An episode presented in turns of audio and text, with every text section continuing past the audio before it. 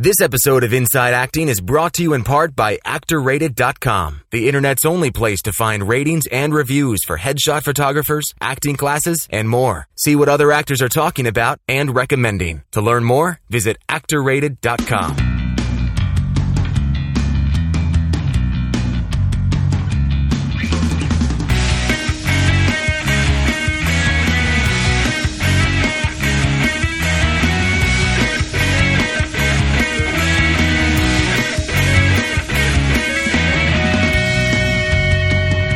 Hello and welcome to episode 59 of Inside Acting. I'm Trevor Algatt. And I'm AJ Meyer. And on this podcast, we interview actors, writers, directors, filmmakers, casting directors, agents, anybody involved with the entertainment industry, and we bring those interviews to you.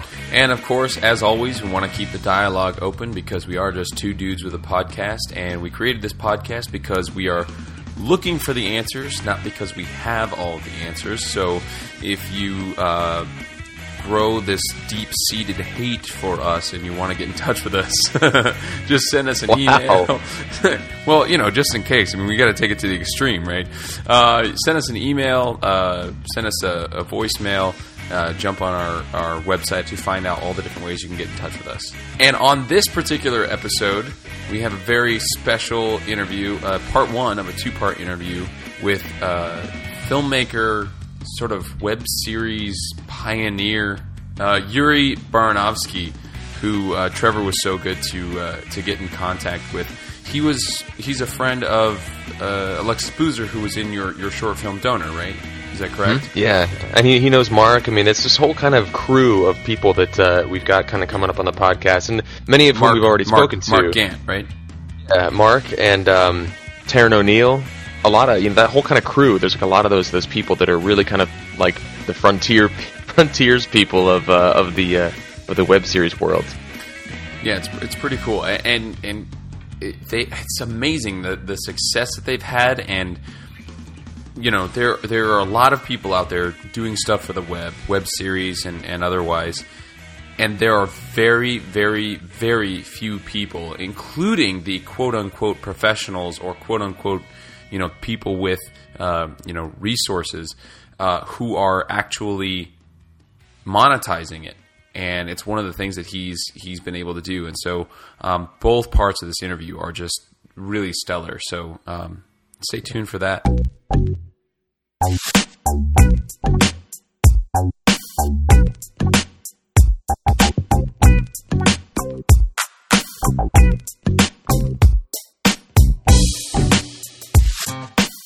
Okay, so uh, hey guys, what's going on? 59 episodes. Thank you for sticking with us.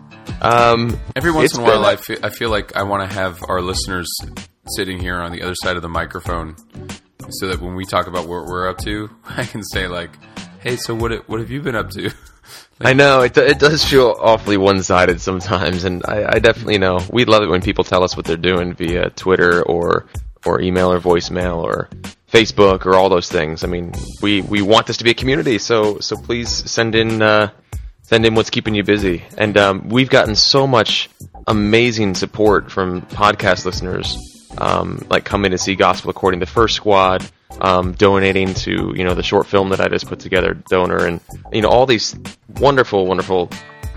There's wonderful support from people, so thank you. We want to return the favor, so tell us what you're up to, and we'll we'll do our best to come out and check it out.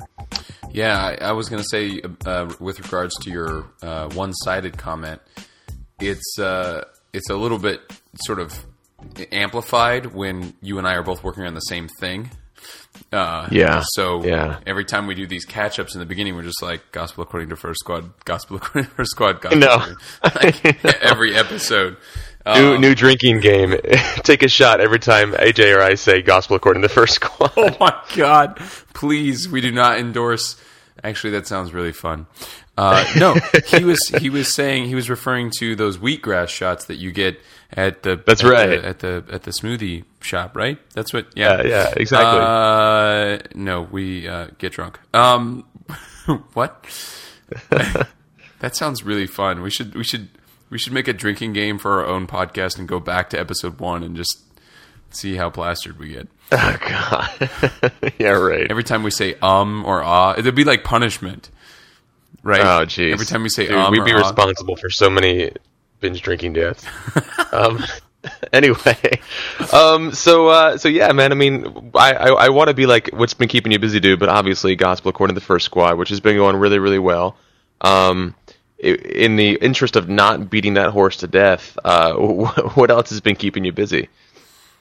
Nothing. It's really slow uh, still. Uh, it's sort of like picked up for a little bit um, at, as the summer drew to a close. Well, I mean, it's still summer. I don't know what I'm talking about. It's it's still slow. I mean, as far as I'm uh, from where, from my point of view, um, I've been out at a couple of uh, commercial auditions, but uh, that's pretty much it.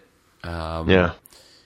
Uh, the one the one thing I'm really really excited about, um, and unfortunately, fortunately or unfortunately, it's going to bring the conversation back around again to the play. Is uh, this Thursday is the performance that uh, Scott Manners is going to be attending. That's right. So- yeah. A little. Uh, That's exciting, man. Uh, Um, how how do you do when you have people you know in the house? I mean, some people get a little freaked out by that. Not freaked out, but they become kind of uber conscious of the presence of their friends in the house. So when you know people are there, does that affect you at all?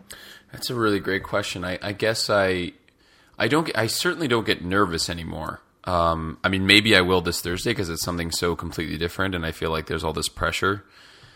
Um, but when like press, you know, because I do PR for the ensemble too, so when press comes, Yeah. I know that they're coming. I don't get nervous any, anymore. Um, You don't get in your head or anything like that. I guess I've just been doing it since you know I was thirteen or something like that. So uh, you know, there were definitely times when I was nervous, and opening nights where I was nervous and stuff, and it, it's it's gone now. I guess that that's sort of the the ner- the nerves. But in terms of getting in my head and that kind of thing, uh, yeah, that totally happens. I catch myself doing that all the time, and it's like this really bad actor habit that I need to get out of. But um, I will sometimes become conscious of other things outside of what's going on with my character and what my objective is and uh, living in the moment. And I'll be I'll catch myself it's so bad but I'll catch myself thinking of something completely different than what's going on on stage. So like last night for instance there was a there was a woman in the front row and she was doing like one of the worst things you could do in a theater she was crinkling like a candy wrapper or something Last night? yeah, yeah, in the front row during during the most intimate scene of the first act.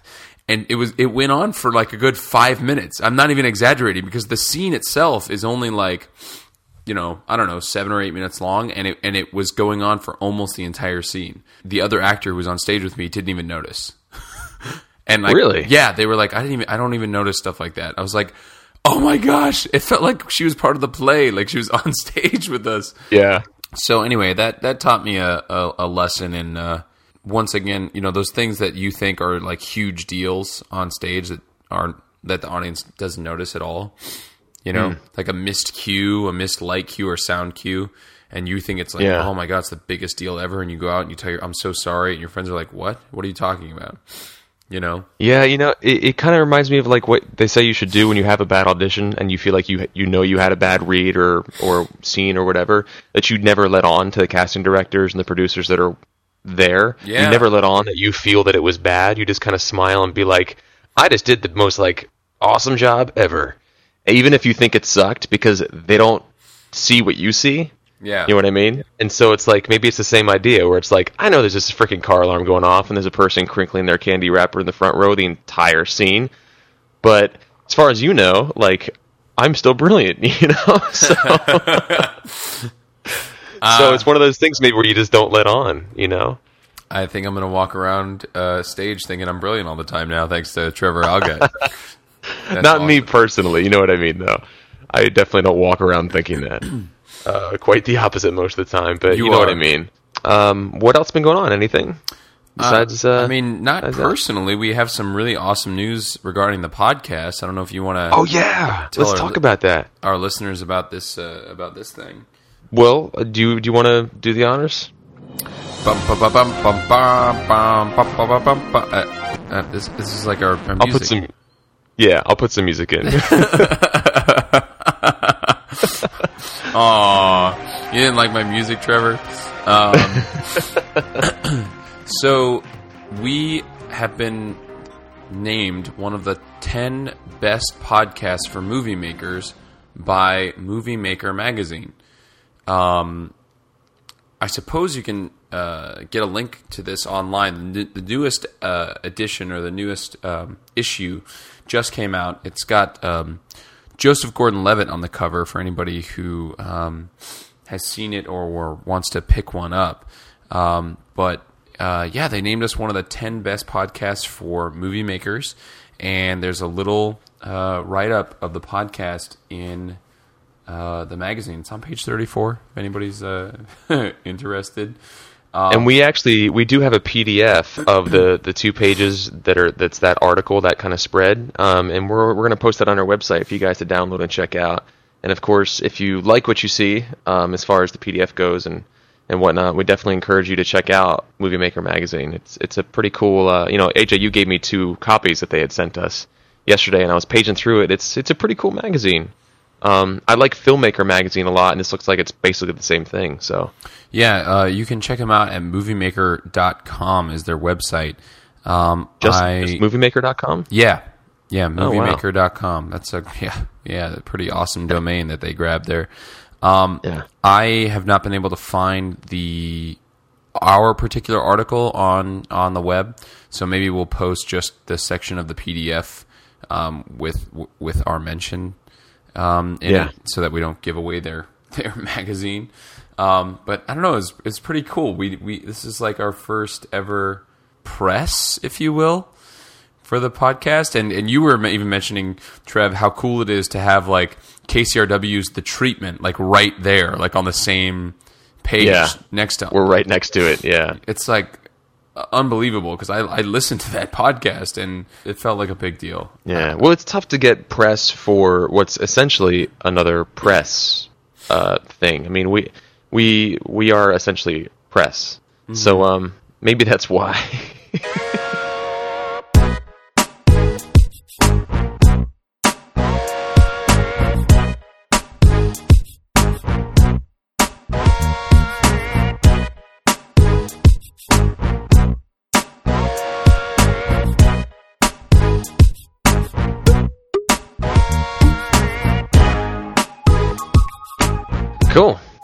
so we have a couple emails and voicemails we wanted to respond to. We have two emails we wanted to quickly offer our thoughts on, as well as uh, a voicemail from uh, a listener. So should we uh, should we jump into these? Yeah. Uh, sweet. So let's see. The first email um, is from a listener named Michael, and uh, he wrote in and basically said, uh, and we've talked about this stuff before, but um, he says uh, he wanted to know our opinion on having a website um, and an online presence basically. So he did, you know, talk about you know Twitter and web series and things like that. Um, he wants to know what our, thoughts are as far as pros and cons, what should be on the website as far as like production photos, headshots, a bio, um, that kind of thing. So um, this is uh, an interesting thing, and I think this might be a slightly contentious uh, topic to talk about because I have a few thoughts on this. Um, but what are your uh, what are your thoughts on this, AJ?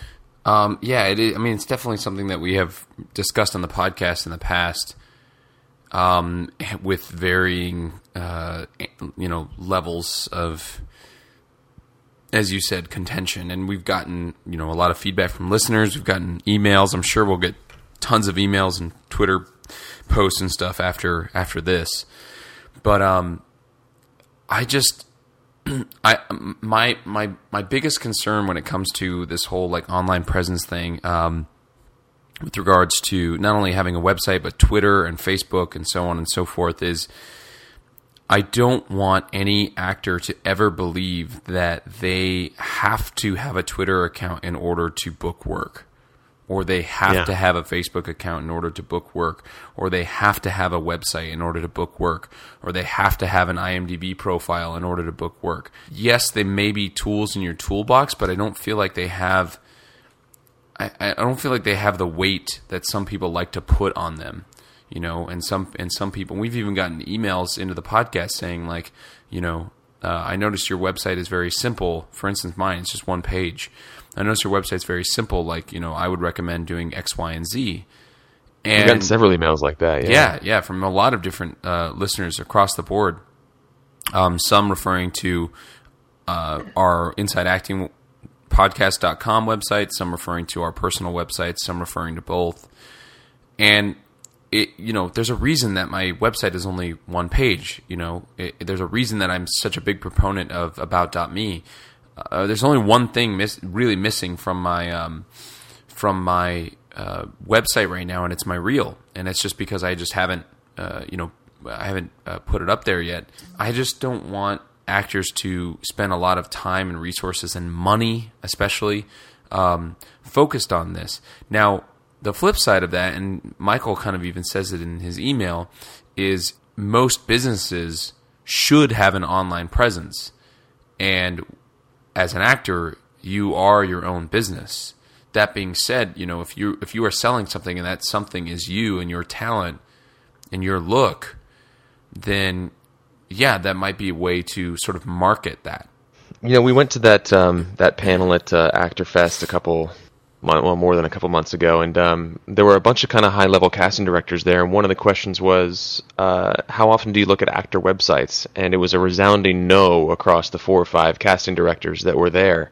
And yeah, uh, and those were I thought that was interesting. Those were big names too. Yeah, that, and, and I understand that they nobody has the time. You know, if you're casting, you know, like who knows how many roles a week you you don't have time to go check out personal websites from actors, and that's the kind of work that we all want to book. Now, leading up to that kind of work, going through short films, independent films, student films, web series, things like that, you're going to need a website to have you know those people who do have the time to kind of maybe check that kind of thing out. You want them to be able to check out your website, and it is very important to have an online presence. Period. So I think a website is absolutely essential. What I think the problem is, and I'm going to kind of harken back to an argument that you had a while ago, AJ. You said like it's frustrating that so many actors, and we both understand this because I think we've both been there. But it's frustrating when when it's like you put so much energy and time into what font should should I put my name in yeah. on my headshot. Yeah, you know, and I think I think the website thing is is very similar to that. It's like it, Brian Vermeer says, you know, proactive versus productive. So it's like it's very easy to get caught up in the online world of of maintaining your Twitter and your Facebook page and making sure your website has the photos section up to date and this section up to date and your bio and like all these things when really that's people might check it out to kind of see you and maybe get familiar with you but it's usually just other actors.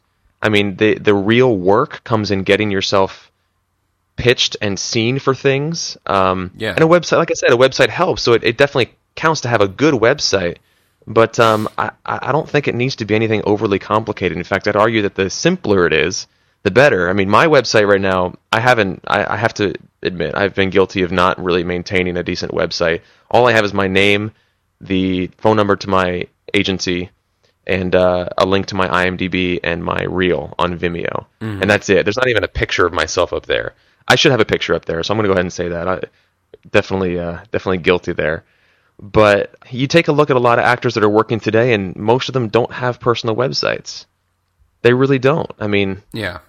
I would say the majority don't, and I don't think they like. I'm thinking of a couple of our friends who are working const- consistently in TV right now. They've never had a personal website. Yeah, you know.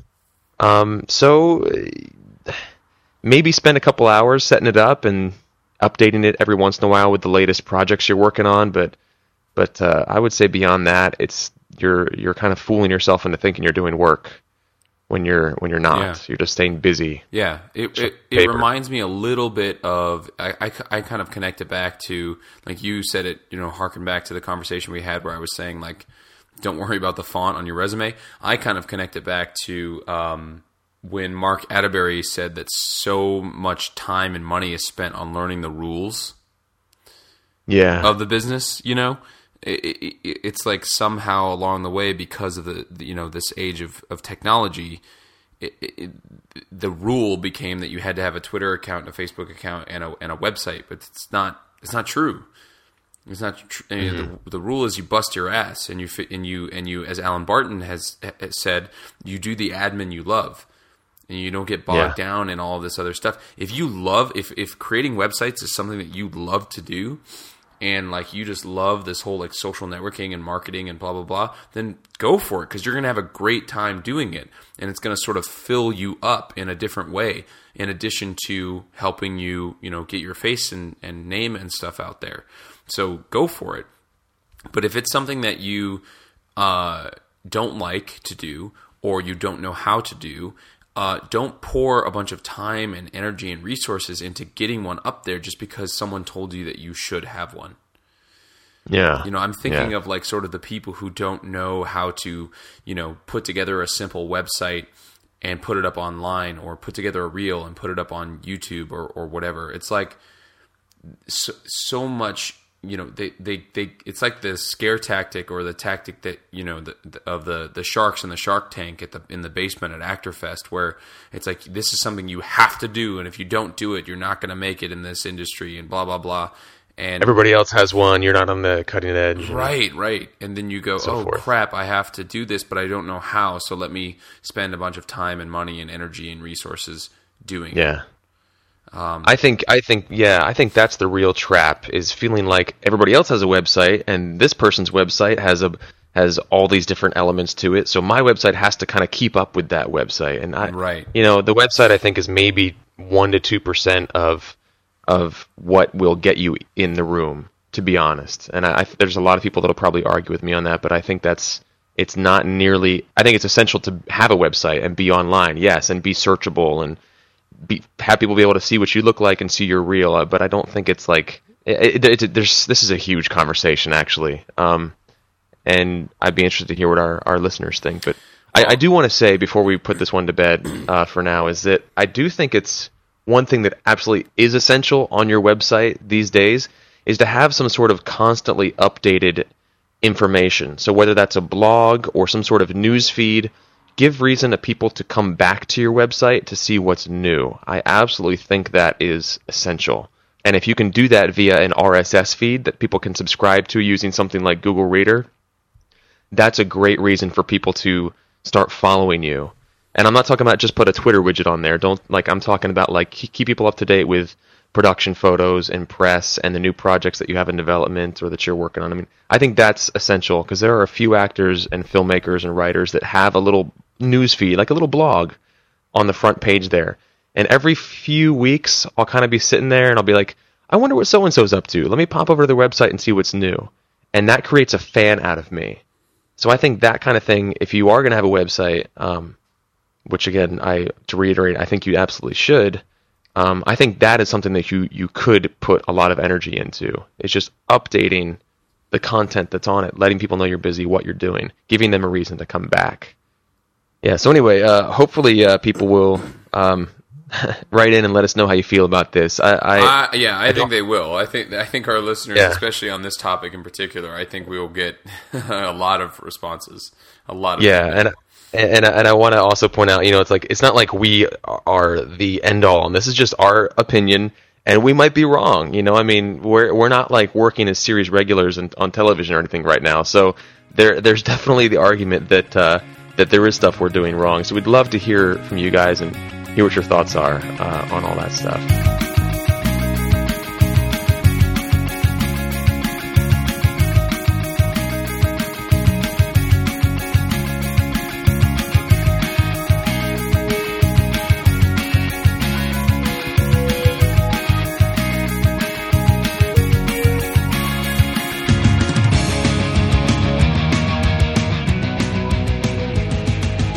All right, so we have another email from uh, a listener named Kevin. Do you want to take this one, AJ?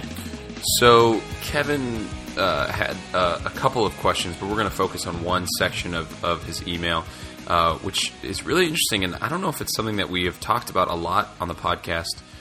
Uh, it, he said basically, how often do you guys turn down roles? Uh, should you swallow your pride and do things you think are stupid just to build your resume, or should you only do do things that you absolutely believe in?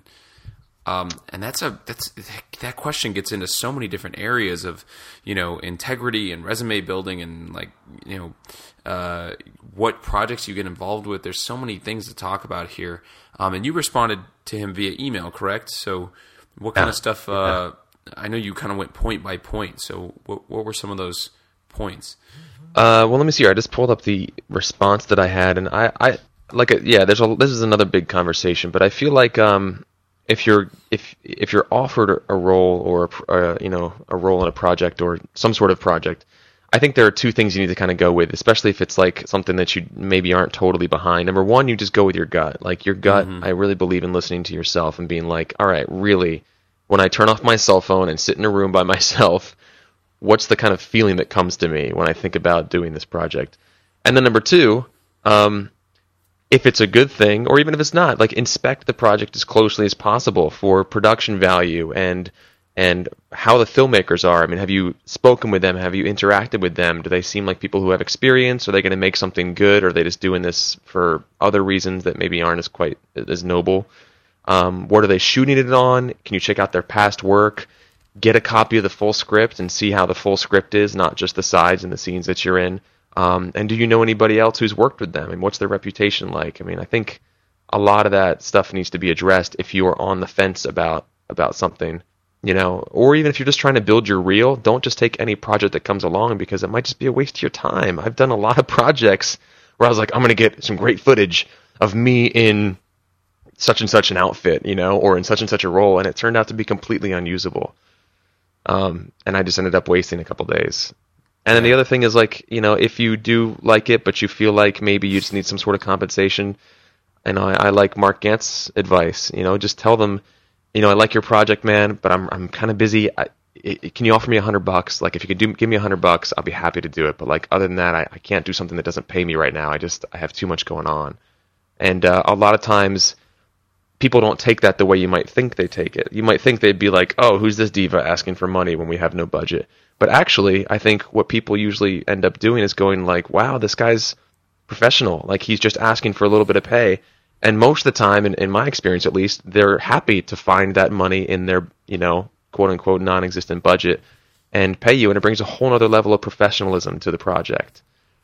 The the next step to this answer is after doing the research, if you think it's something stupid, he's asking should you do it, and right. you know I, I I I know that Trevor probably agrees with me, and there's a lot of people out there who would agree with me, but I don't think you should do anything if the main reason is to put it on your resume. Yeah.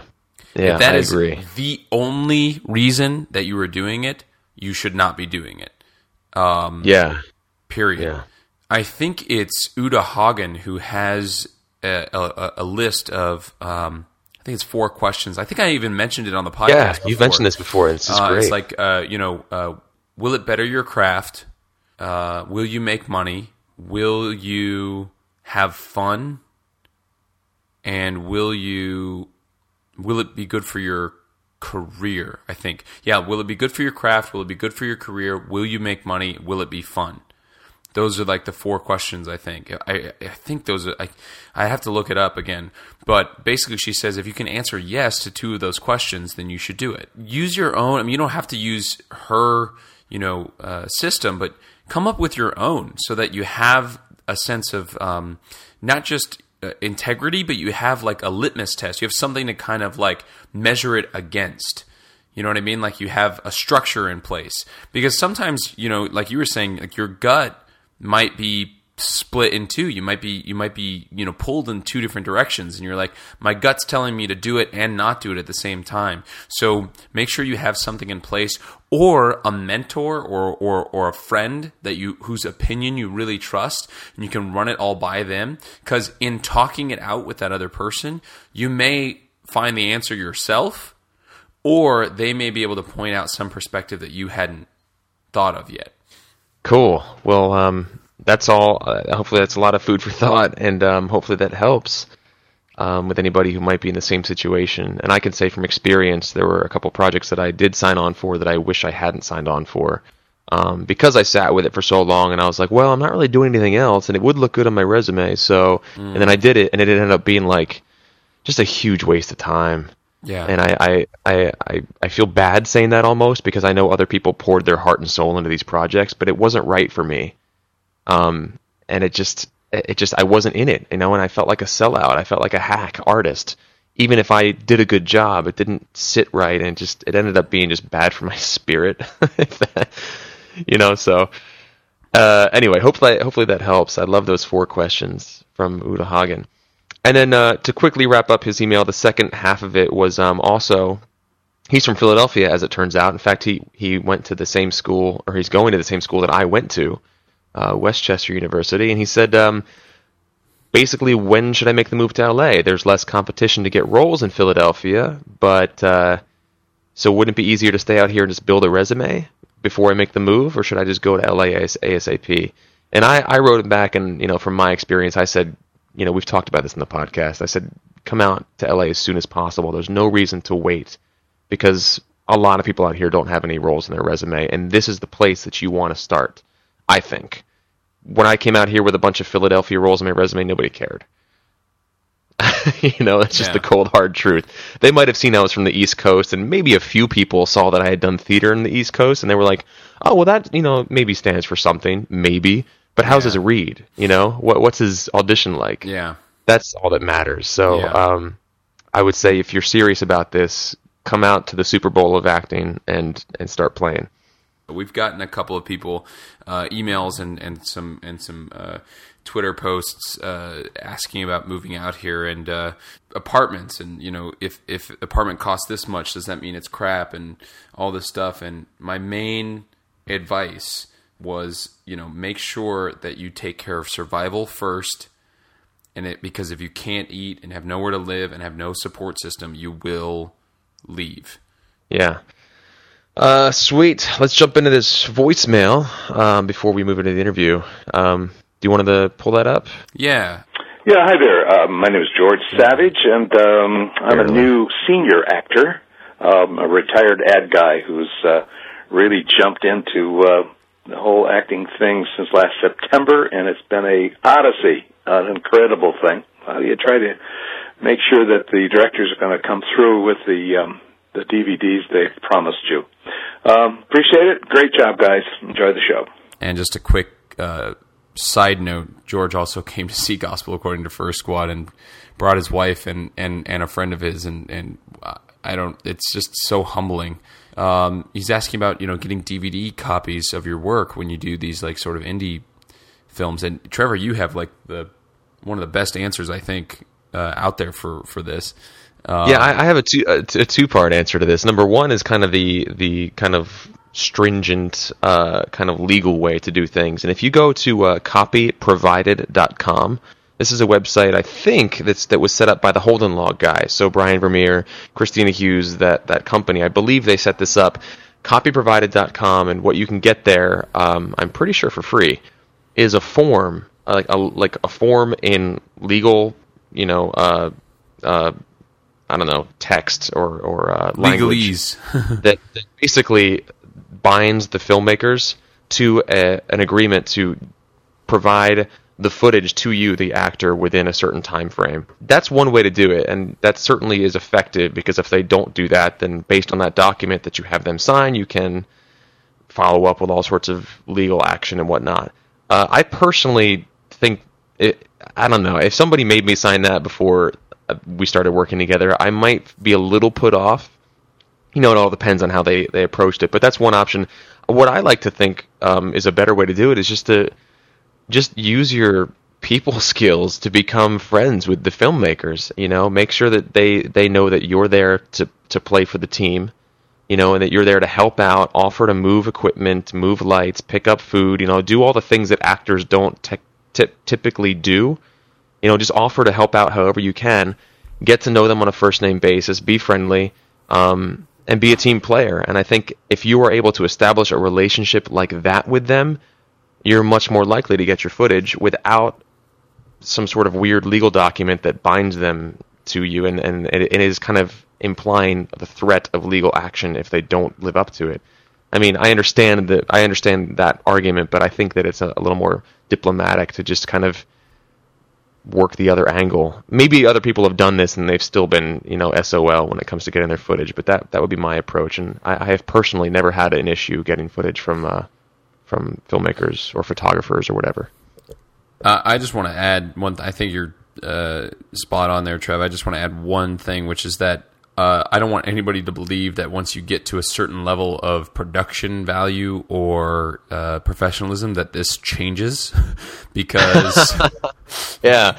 because Yeah. when I did uh, my episode of Hannah Montana, um, it was like pulling teeth trying to get footage, and I actually never happened.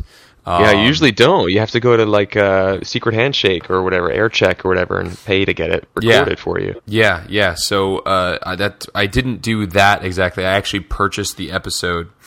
Um, I wonder if I could get in trouble for this. I guess not because I'm not using. I'm not reselling the the footage. Um, but basically, I, I I just bought the episode that I was in on iTunes and used a screen capture software that I um, got.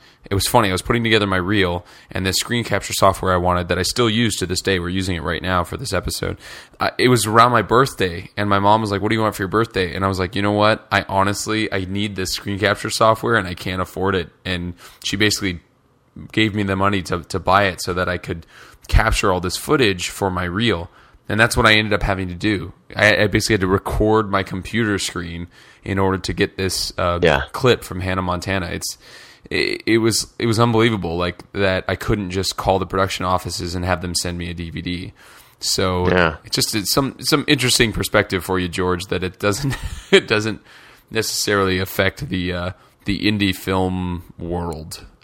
Yeah, yeah. that's actually come to think of it. That's how I've gotten most of my footage. I think I've either used a screen capture software to record it online if somebody had it on YouTube or Vimeo or whatever, um, or I've I've gone to somebody and had them either a friend I bought them a pizza and had them TiVo it and transfer it to a DVD for me, or I I paid you know something like AirCheck and paid thirty bucks to have them send it to me. Yeah, So, uh, so yeah, that that's true. But uh, you know, if you're just getting started and you're still working with a lot of student filmmakers, I feel like they're more than willing to give you the footage if you're willing to show that you're on their side, Sure. so to speak. sure, And, sure, sure. Oh yeah, wherever.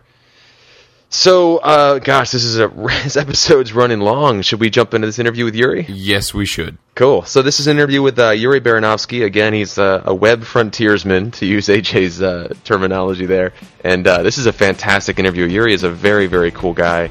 And uh, we hope you guys enjoy the interview, and we hope for sure that you check out some of his work online. Um, so enjoy the interview, and we'll see you on the other side.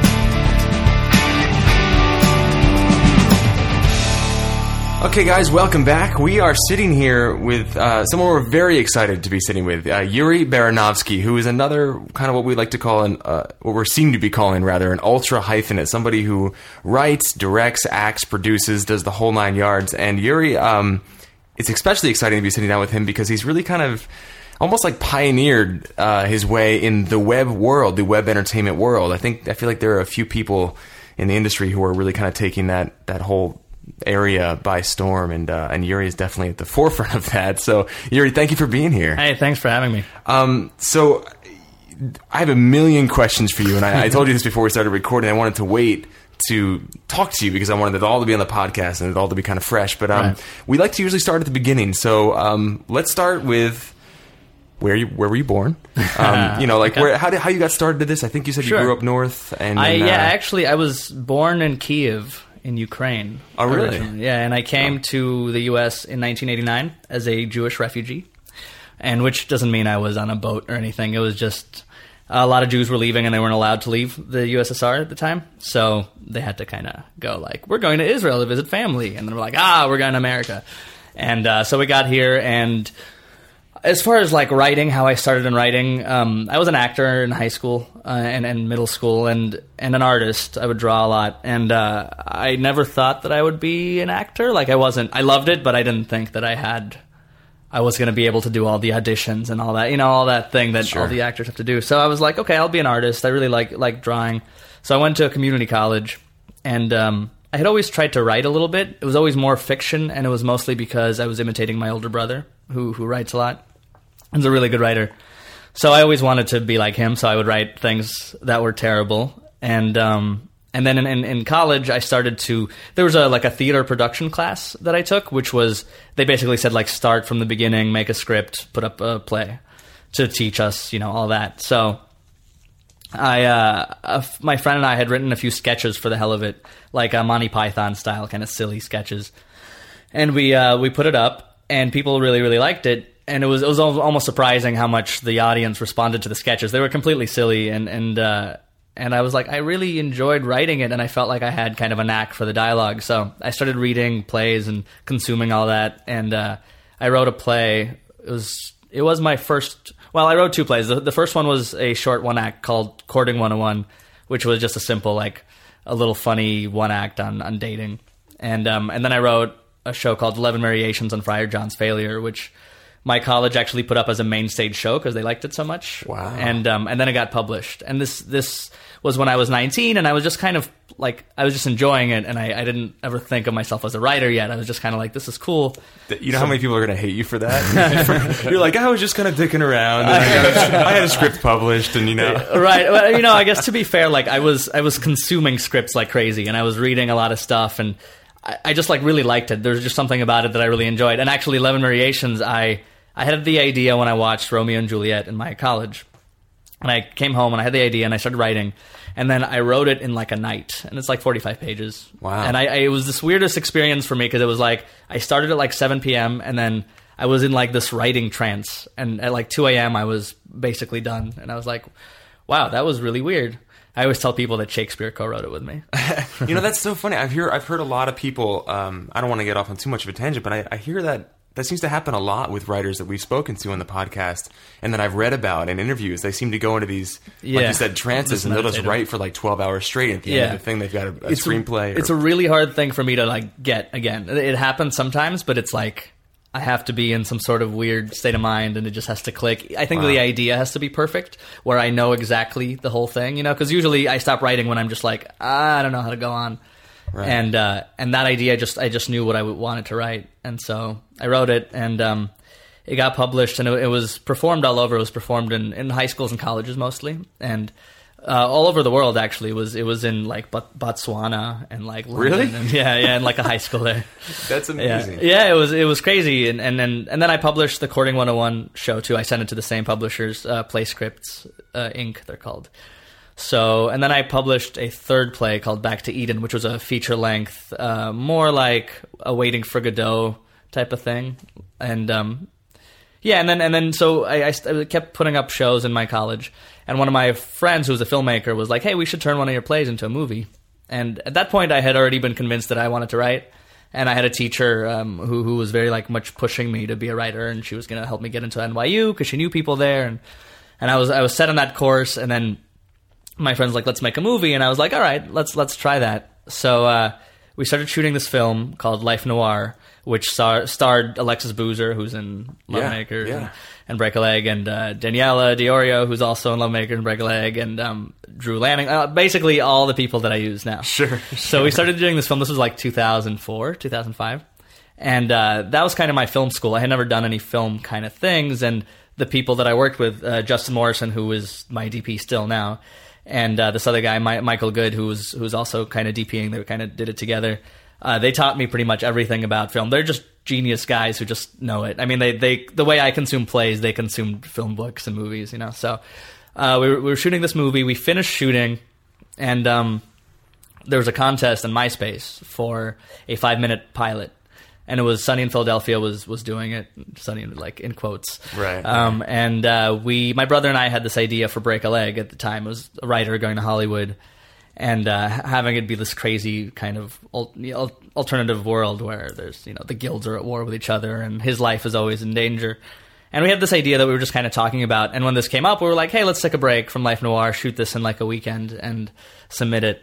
And um, we didn't win, but there was this community around the project, around the contest, and um, we got this huge fan base from the. And it was it was so weird because they were like emailing FX saying like, how how did they not win? And and we were like, this is a very strange. Re-. It was a very like extreme reaction, and so we were like, okay, well let's let's make a pilot. So we shot a pilot, which was 30 minutes, um, and it was Wow. it was kind of. I mean, I, I I always say this. I don't know how true it is. I'm sure there were other people making kind of similar shows, web shows. The Berg was around the same time as us, and that's the only one I really know that that's still kind of around. But uh, so we released Break a Leg, and it was kind of the first web show. We got good viewers from it. I mean, at the time, it was like four or five thousand an episode or whatever. We, we broke it up into parts, so it was like four parts for the first for the first episode. So we we're like, okay, this is cool. Let's let's do another episode. So we were doing these episodes, and by the third episode, we started getting all this press. So like the Wall Street Journal wrote about us, and the L.A. Times, and the San Francisco Chronicle, and, and all these places. All of a sudden started covering us, and um, and and it was great, and we got all this attention from it. We we shot two more episodes. It kind of peaked at the third one, and then it kind of went down. Uh, and then Fox Italy bought it for distribution. That's huge. That's amazing. And so, yeah, yeah. so you basically entered this contest. Yeah. Um, well, first of all, it's really cool you have your roots in theater because we're two kind of theater guys. Yeah, um, yeah. So that's that's awesome. Um, so you did this contest, and um, from there, it just really took off. The fans just kind of took it and ran with it. It sounds Yeah, like. And yeah, That's, was- that's what kind of brought you into into the fold. So yeah, yeah, it was it was complete. You know, like people are like, you guys innovated this, and it wasn't. I mean, we were just filmmakers who wanted to do do a TV show at the time, and when we were doing Break a Leg, we were like, hey, this is this is a cool thing to kind of show off what we can do, and we really tried to do our best to make it as high quality as possible, uh, and and then when when web shows started getting more popular, and there was this whole thing of like. I felt like low quality was almost like people's. It's like a garage band, you know what I mean? Like once you're too high quality, you're no longer cool. It's like I felt like there was that mentality for a little while, which I, I often railed about in my blog because I felt like the way to for people to actually watch web shows is for them to be high as high end as possible. They should compete with television. They shouldn't be something that people can just watch sometimes. Um, and then like Mark did Bannon Way, and that was really the, one of the first shows that was like, wow, this looks like a television show or a movie. So yeah, yeah. No, And now it is. yeah, now it is. and now yeah. it is, yeah. So where were you? Where where where was Break Leg being distributed when it was when you had it broken up into these parts? Was that like YouTube or was it uh, other was- places? yeah, your it own was, website or it was YouTube primarily, and uh, we found Blip TV, which had just started like I don't know a few months prior to that, and um, we emailed them and asked if they could like feature us on their site, and and we actually have had a relationship with them since then. But we put it on Blip TV, and they had a really high quality player, high, way higher quality than YouTube at the time. So we used Blip on our main site, and then YouTube, and then all the other sites that, that were around then. It was like God, I forget. Vimeo wasn't around. There's just there's so many different. You know, Sony had some kind of site I think that closed, and yeah. so everywhere we could really. Yeah. Well, so how how oh how oh how did you get the New York Times and Wall Street Journal? Like, where did that sort of attention come from? Was it just because of the viewership that you guys had, or where did you did you hire a press person, or like how um, did that? Where did that come So from? it started with me just writing to blogs, and like the originally the way we got views was that a few of our friends or a few of our fans on MySpace had friends with bands on MySpace, and they were like big bands with lots of viewers or lots of fans. So they wrote about us a few times, and then all their fans went to our our MySpace, and so that cool. yeah, so that helped get our viewers in the beginning, and we um, so I wrote to a bunch of bloggers at the time and said, check this out. It was fairly unique then because it was like us and like cats falling asleep and things like that, or just sketch comedy, you know, just things like that. right? Not a whole lot of like narrative. No, stuff no, going almost none really. So you know, so that was kind of unique. And then we worked with a company called Free Your Imagination, which uh, Paul Cantonis ran at the time, and they helped with kind of. They gave us. They made our website. They said things like. Uh, you should release content every every week because we we shot one mm-hmm. episode, we'd release it, and then we'd take two months to shoot another one, and our audience would would drop. And so after the second one, I think he was like, "You got to release something every week." So we did these short like conversation things, which were basically scenes that took place in the world, but weren't part of the main plot really. So mm-hmm. you can just kind of you can see the characters interact and, and and have these little funny moments, but you don't need to know the main story or It's almost non-linear Exactly. storytelling. Interesting. Exactly, That's and we really cool. Yeah, so we would shoot all those along with the main episodes while having like full time jobs and you know just trying to because we we did this for free for like three years. So Yeah, yeah. How did you how did you support yourself while you were? I was well, my parents were awesome, and uh, and I, I was a freelance writer. So for me, it was like I had a few months where it was great and a few months where it was terrible, like everyone who does freelance. But I worked for Gizmodo for a while. Cool. I worked for. Uh, I wrote the show called The Circuit on uh, on Mojo HD. It's an, like a high definition network that I think closed now, but they did uh, Three Sheets, which is a fairly popular show. And um, The Circuit was a ten episode kind of daily show, but about tech and geek news. So I, I was the head writer on that. So that was great. That was a cool thing. It was actually even advertised on TV. So that that was that was very cool. You And- you were a writer for Yeah, I was I was the head. Oh yeah, and I was the writer for Gizmodo. Yeah, um, I wrote like a few feature articles for them, and then I started doing more of the little. That's so cool. Yeah. So really, your your heart seems to be almost with the writing, and the acting kind of grew out of that, or is it? Uh, the I love acting. I just I think I had to make a, a kind of a decision like wh- what am I the best at? What am I the most competitive at? I, I felt like if I was trying to pursue acting really aggressively and writing really aggressively and producing really aggressively, I would have not pursued any of them as much as I should have. So writing felt the most. I mean, the things that I was writing really seemed to catch on with people, and people really, even with Break a Leg, people would. And I wrote Break a Leg with my brother, and people would always tell us, you know, the writing was what what kind of st- stuck out for people. All the write ups usually mention the writing, so. Um, and I love writing, so it's definitely my number one skill and my strength. Uh, I started directing because I I wanted to make sure that our lines were said correctly, kind of thing. I was a control freak, in other words. So um, A and I- director, no. yeah, right.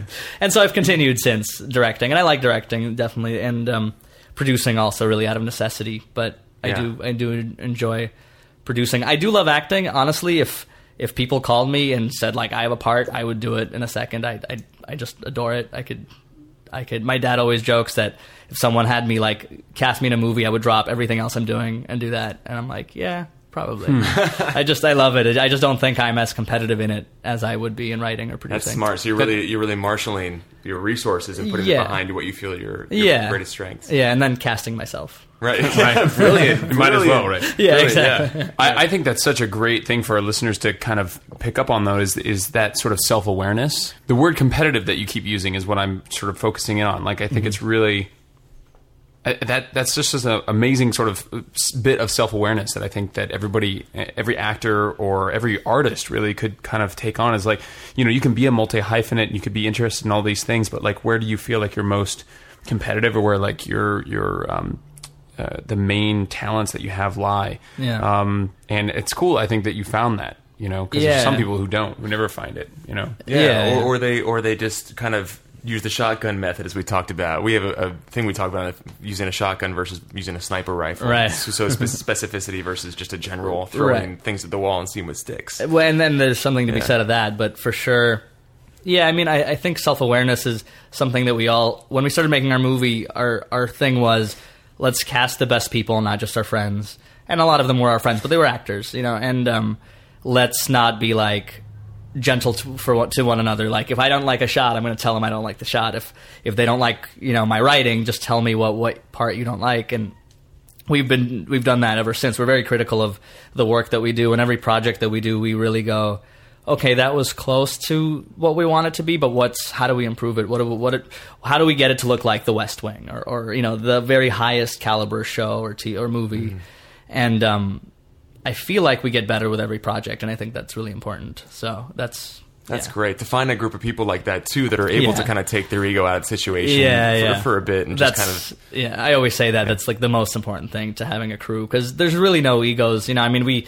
It's annoying when you like spend seven hours in a script and then they're all like, ah, I just I don't like it. Right, you know, but right. but it's good. I mean, it, it's necessary because I feel like I think even famous writers, people start saying just yes to them all the time, and they don't. They stop self evaluating. They just make things kind of on reflex, and that's not you know that's not art. I No think. quality control. Yeah, Yeah. exactly. Yeah. So I wanted to ask you about um, web entertainment specifically because it's obviously it's a very new kind of form of entertainment, and it's I guess what people are kind of calling short form. I mean, having a web series that's longer than five or six minutes an episode is is pretty rare. Yeah. um, and it's mostly because people don't they. We, I don't I don't think we've developed the ability yet to sit in front of our computers for and focus on one thing Yeah. for longer than seven or eight minutes. But or maybe we have. I mean, what, what's your take on all that? This is my rant. I've been ranting about this the last uh, month or two. Great, Actually. great, So- bring it on. Rant away. Yeah, yeah, yeah. So you I have the microphone. I think that it's a weird restriction that we set our, on ourselves that's a throwback to like two years ago when the quality wasn't there yet and people weren't used to watching online stuff. I totally get, you know, back when YouTube had really bad quality, no one wants to sit down and watch a 10 minute show or a 20 minute show or a 30 minute show. But we watch Hulu now. A ton of people watch Hulu, and a ton of people download movies illegally and TV shows illegally because they're watching them. I mean, and I, I think that's there. And I think for some reason, uh, the people with money, brands, and networks have this thing in their head like people stop watching in five minutes. And I think that it's we don't really have a big enough sample size to to say that. I mean, we there's not a lot of good web shows. There's there's no barrier to entry, so there's a million web shows and people don't really know where to find the high quality ones and there's not a ton of high quality ones. So I don't think we have a, a huge enough sample size to say, well, everyone stops watching in 5 minutes. You know, and, and I think TV is the same way. If, if you watch a bad show, you're going to turn it off in five minutes. I mean, I think I'm sure the Bannon Way. I think Mark even just told me that they had a very high time on the site, and people watched it, and people bought it, and you know, did great. Mm-hmm. I, I just think I don't think length is. I think if anything, it's it's very restricting to us because I think people kind of think, oh, seven minutes, all right, it's not a real show; it's just a web show. Right, right, right. Exactly. In their yeah. head, it's just automatic response. Yeah. And you know, when I ask people, everyone goes, "Yeah, I mean, I, I liked your show, but it's why is it so short?" You know, I want to see more. Right, And right. it's because, and my brother always says he, he doesn't watch web shows because he doesn't want to come home after a long day and watch seven minutes of something. You know, he wants to like get into a story. Yeah, and that's that's interesting because when I mean personally, when I sit down in front of my computer, Mm-hmm. I want to do work. You know, like I'm here, I'm I'm I'm there to clean out my inbox, to Right. type that invoice up, to do Yeah. Mm-hmm. whatever I'm going to do. Um, and coming across a web series or a thing that somebody sends me an email and says, "Hey, watch this," you can click on it right here. Right. Somehow that's not in the right context for Right. me. So Yeah. how, how do you? What are your thoughts on that? I think places like Hulu really help because they, they again, it's like it's a place people go to watch shows. So when you're like, check out this Hulu show, every time I've said our show Leap Year is on Hulu, every time I said go watch uh, uh, Leap Year, it's on Hulu, they go, oh, like they have this, oh, you know, Right. It's legitimate. It's legitimate. actually, yeah. it's not just a couple people on the weekend. Exactly, yeah, which which is funny because you know, I mean, a lot of shows aren't on Hulu and they're great, but Hulu has now in, in people's heads like, okay, high quality shows are on Hulu. So I think I think we need more more things like that, and and you know, it's that's just the hardest thing is is the trust. People people trust an NBC show. If you start watching. You go, okay, well, it's NBC. I'll watch 30 minutes of this. It's harder to go, ah, okay, it's a YouTube video. I'm going to watch 30 minutes of this. You know, you don't trust them to be good.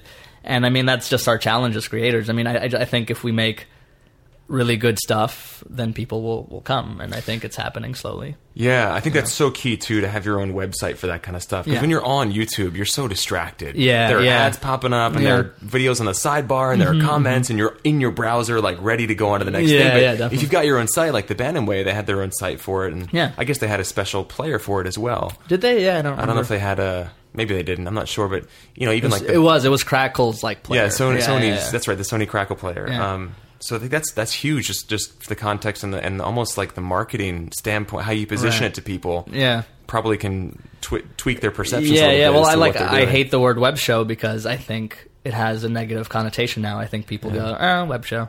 Yeah. And you know, I wish we need to think of a new name. I think. with uh, Apple TVs and Roku boxes and things like that. Yeah. where do you think all this is going? You know, I, I don't know. I don't think it's going to replace TV or anything. Everyone says it's going to replace TV. Um, I think, I think that it might be what independent films are to you know high budget films. I think it's a place to distribute. I don't know. I, I don't know. We'll see. I think I think we haven't gotten to a place where we're even able to figure that out yet. I think it's like I feel like every year is completely different in this world, and every year people have the, these predictions, and then at the end of the year they're like, ah, it's probably not going to happen. right, right, You know, It's like every year. It's like a, a year ago, we didn't make a whole lot of money online. We worked really hard and didn't, you know.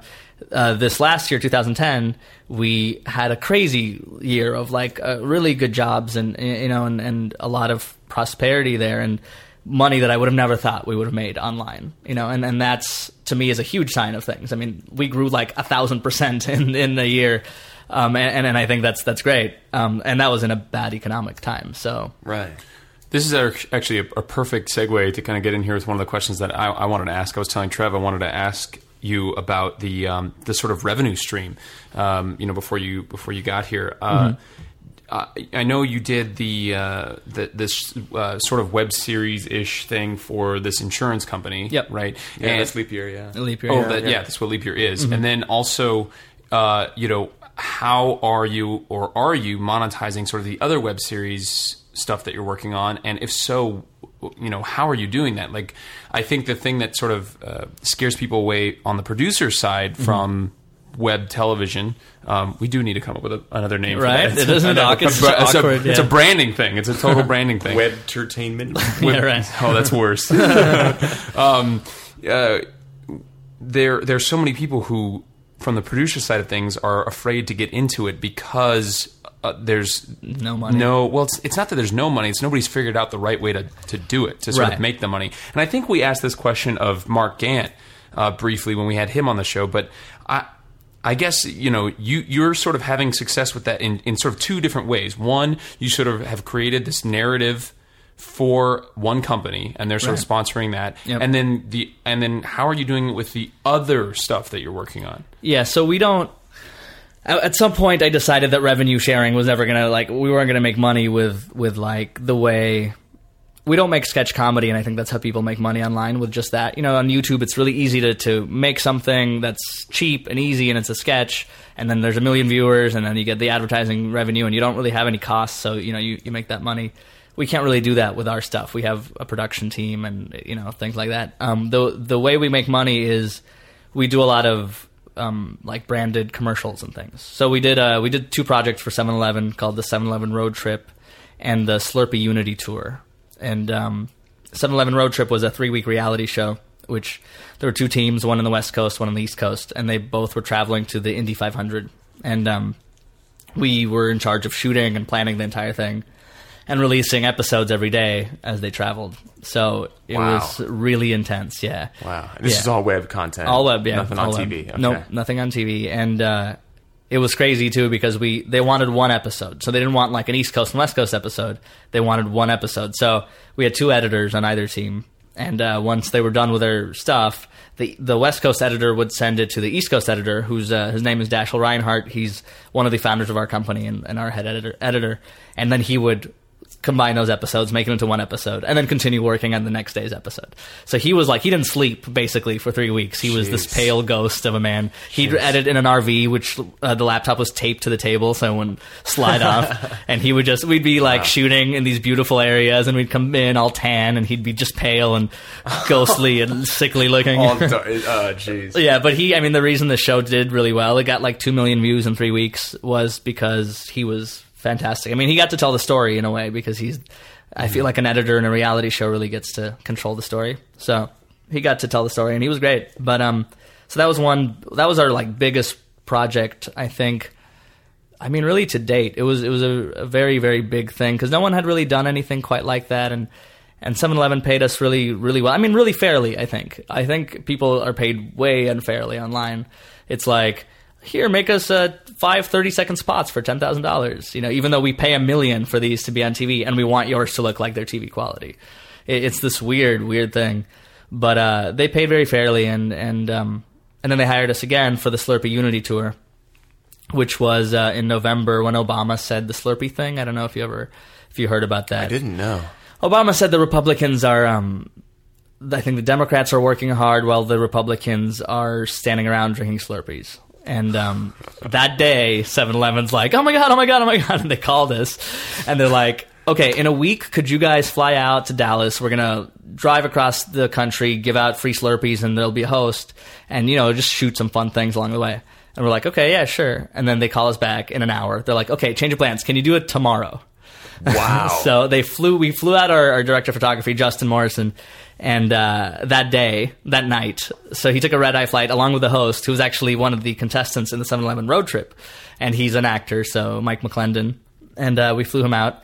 they shot like the opening event. Then me and Dashiell join them in I forget like Kansas City, and then we traveled for two weeks to DC and, and did all these fun sketches. And you could actually check that out on Facebook.com/slash Slurpee. All those videos are Oh, still cool. up there. Yeah. yeah, we'll put that on our website. Yeah, yeah, it was it was a fun thing. So those were two our, our our very big jobs last year. Aside from that, we work with Blip TV a lot, and we do um we do some. So 7-Eleven was actually through Blip TV, the the the first one, and so we've done videos for Samsung and Reebok and Chili's and um, SAP, and so so we do a lot of like commercials, often in our style, like kind of quirky, funny. Right. And uh, and that's how we make money. That's how we made the money last year. And then leap year came in, so we kind of do it by project and Cool. and hope we get the next one. So, so most of the money for your production company, and I, I wanted to talk to you quickly also about how how that came about, just Yeah. because we we're in the infancy stages of a production Sure. company. We we just legally formed it, and now we're like, uh, what do we do now? Yeah. um, but um, so it sounds like most of the most of the income then that you generate um, is via these kind of branded this branded Yeah, it- entertainment. I, I, I hesitate to call it a commercial because it sounds like it's more like a mini Yeah. show that's commercial like. yeah, so I think yeah, the 7-Eleven ones and leap year definitely branded entertainment or whatever Okay. shows. I mean, honestly, like TV shows are branded entertainment. They have, true. you know, it's such Yeah. a funny term to me. But um, but like Samsung and and and Chil- Chili's and Reebok were literally 30 second spots. So they they were literally just commercials. Um, Samsung had like a little bit of a story, but you know, it was it was basically a commercial. Um, you can see a lot of those on on our website, which is hlgfilms.com. Yeah, yeah, HLGfilms.com. Check it out. There's some really good stuff there, and the quality of your stuff is fantastic. So Thanks. you've got a, a team of how many?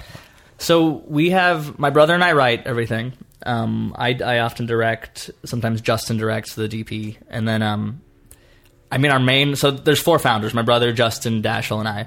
Uh, and then we have like a crew of maybe four or five that we often call on when we when we do this. Um, it varies on the size of the project. So leap year we had a bigger crew because we needed it, and um, a lot of our actors are also part of our crew. For example, uh, the guy Dustin Toshiyuki, he's he plays Mint and Break a Leg. He's in he's in actually this Monday's episode of Leap Year. He's our sound guy, and um, Daniela Diorio, who's our actress in a lot of things, is our wardrobe stylist person, and and so. A lot of times we just kind of. I mean, the thing is, our cr- our crew is also our group of friends.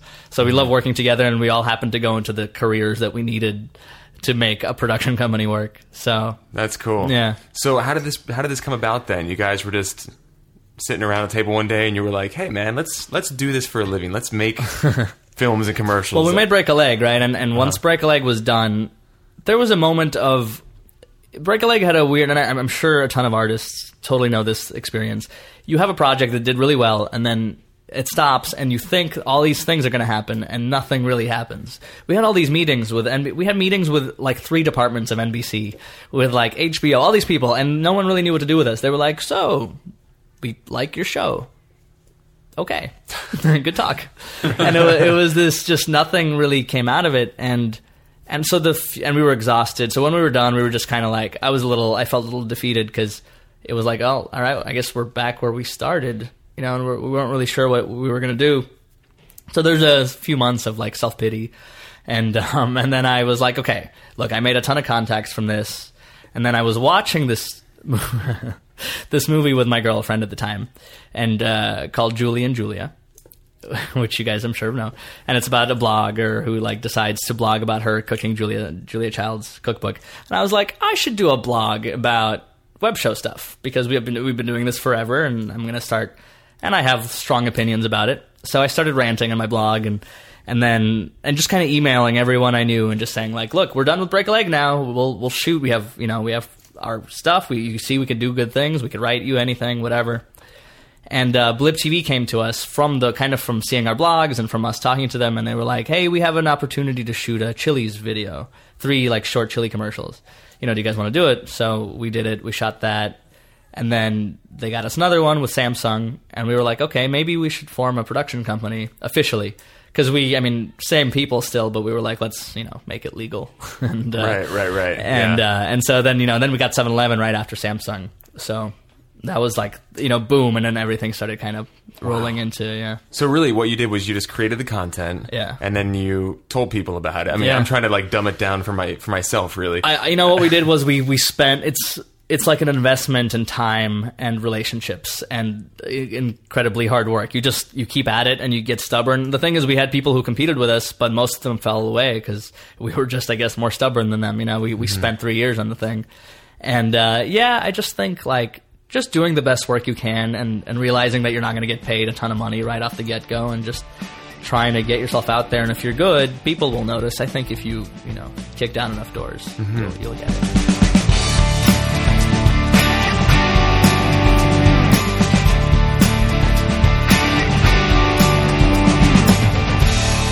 All right, guys, welcome back. Hopefully, you enjoyed part one of our two part interview with Yuri Baranovsky. Um, such a cool guy and uh, really just a really hard worker and, and innovative in such an interesting way because it, you know obviously if you're doing any kind of like uh, uh, television show for the internet it's it's sort of this combination of, of, of technology and, and craft you know creativity yeah so, yeah he, he uh, he, something about his approach is really inspiring and unique.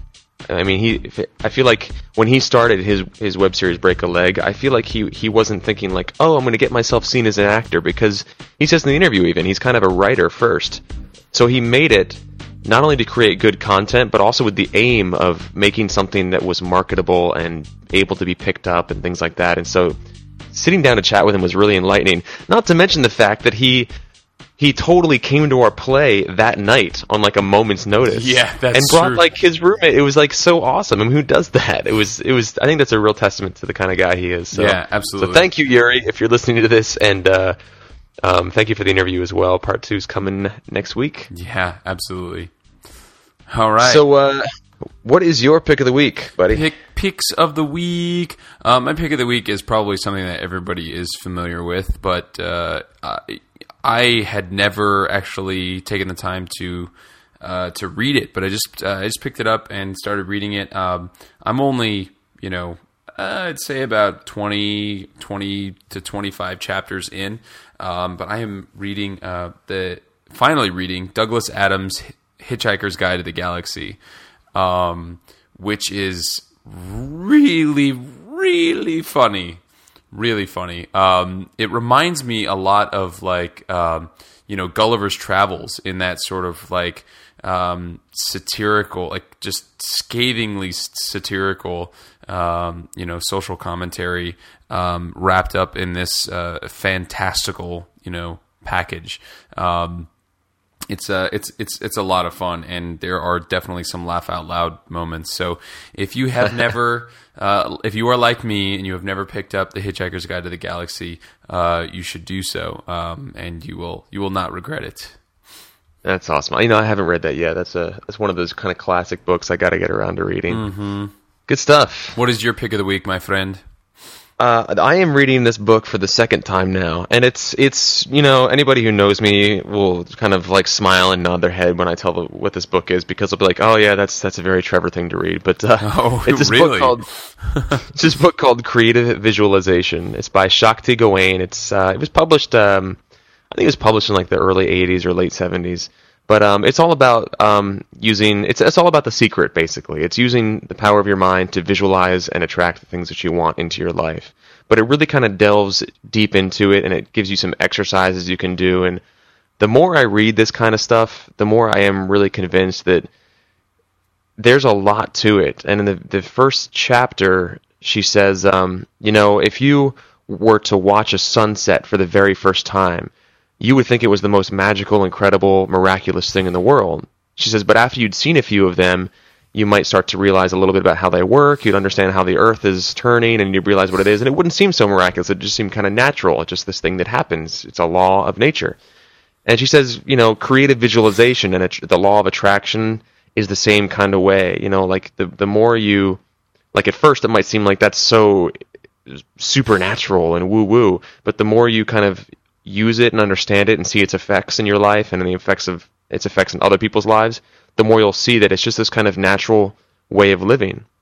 And uh, we've touched on this a little bit before, and I do think there's more to it than just like, you know, thinking to yourself like, I have a million dollars, I have a million dollars, you know, I am skinny, I am skinny, you know, like that kind of thing. I, I don't think it, I don't think it quite works like that, but I think that um, I think that there's a lot to it, and uh, this book is is fantastic. It's a fantastic primer on that, and uh, you know, when combined with all the other different books I've read on the same kind of human potential movement topic, uh, I think that uh, it's a really really good one. I think it's kind of essential um, if you're interested in that stuff at all. So, um, creative visualization by Shakti Gawain. We'll have a link on the website. All Yeah. right. Well, I think that just about does it for episode 59. Anything we missed, sir? God, I hope not, man. This is the longest episode in the history of the podcast. I Um, so. lots of different ways that uh, you guys, uh, our listeners, can support the podcast and get in touch with us. Um, of course, you can email us at insideactingpodcast at gmail.com, and if that's too much, you can just hop over to our website and uh, drop us a comment on one of the episodes at uh, insideactingpodcast.com. You can also leave us a voicemail at 1 213 2 actors. That's 1 213 222 8677. Or check us out on Twitter. We're at twitter.com slash inside acting or at our individual accounts. I'm twitter.com slash digital actor. And I'm twitter.com slash Trevor Algatts. You can also hit up our Facebook page at facebook.com slash inside acting. And uh, you can find us uh, on Actor Rated, iTunes, and also digg.com. We haven't been great about keeping our digg.com uh, profile up to date, but that's something that we're, we're working on getting back into. Um, we miss? and then last but Oh, yeah. yeah, oh, of course we missed something. of course we missed something. We didn't get on our Last- hands and knees and beg. That's right. That's right. You know, and we've had so many wonderful people, um, you know, donate to the podcast, and uh, we have a lot of subscribers now. So thank you guys for for kicking us some money. It, it not only does it validate us on a kind of like emotional level, but um, it uh, it also helps keep us going. So if you are listening to this podcast and you get something out of it, and you want to uh, maybe support us beyond just telling your friends or leaving a few reviews on our on our various websites and profiles, you can donate some money to the podcast. There are two ways you can do it. Um, you can go to our website, uh, insideacting.com, and look on the right hand side for You, one. you did it. You just did it. You did did I, did I insideacting.com. do it? No! InsideActingPodcast.com. And uh, yeah, you'll, you'll see two buttons there. One is the option to donate just a lump sum, a one time donation to the podcast, um, however much or however little you'd like. Uh, every penny counts. Uh, and the second option is you can um, choose to become a subscriber. So you can actually donate to us on a recurring monthly basis. You just put in your information, and you'll be billed by PayPal uh, every month uh, in three, five, ten, or twenty dollar increments, um, and that that helps as well too. You know, we try to put this out as often as possible, and um, getting that kind of support, kind of automatically coming in, certainly uh, helps with everything, um, all our different uh, production costs. So. Uh, thank you to those of you that have donated. Thank you to those of you who are going to donate, and those of you who are on the fence. Uh, go ahead and kick us a couple bucks. It uh, it's pretty awesome when you do. All right, I think that does it. Thank you so much for listening to episode 59. I guess that's it. Yeah, that's it. I'm Trevor Algatt. I'm AJ Meyer. We'll see you next week. And in the meantime, 42. Forty-two. What's that? It's the answer to everything. From Hitchhiker's What? Guide to the, it's Hitch, It's a reference Oh. to uh. Hitchhiker's Guide to the Galaxy. Okay. Do you think people will get that? It's the answer to life, the universe, and everything. Okay. I think. All right, I, right, I think if they don't get it, they'll they'll they'll ask, and that'll create conversation. Okay. Cool. cool, man. My God, what a weird episode. I know. I think know. I think if we're gonna do it this early in the morning, it's cool for our voices, but we need to like have something that like wakes us up or something. I don't know. Yeah. it, just felt really like not. I don't even want to say under energized. It just felt like we were like.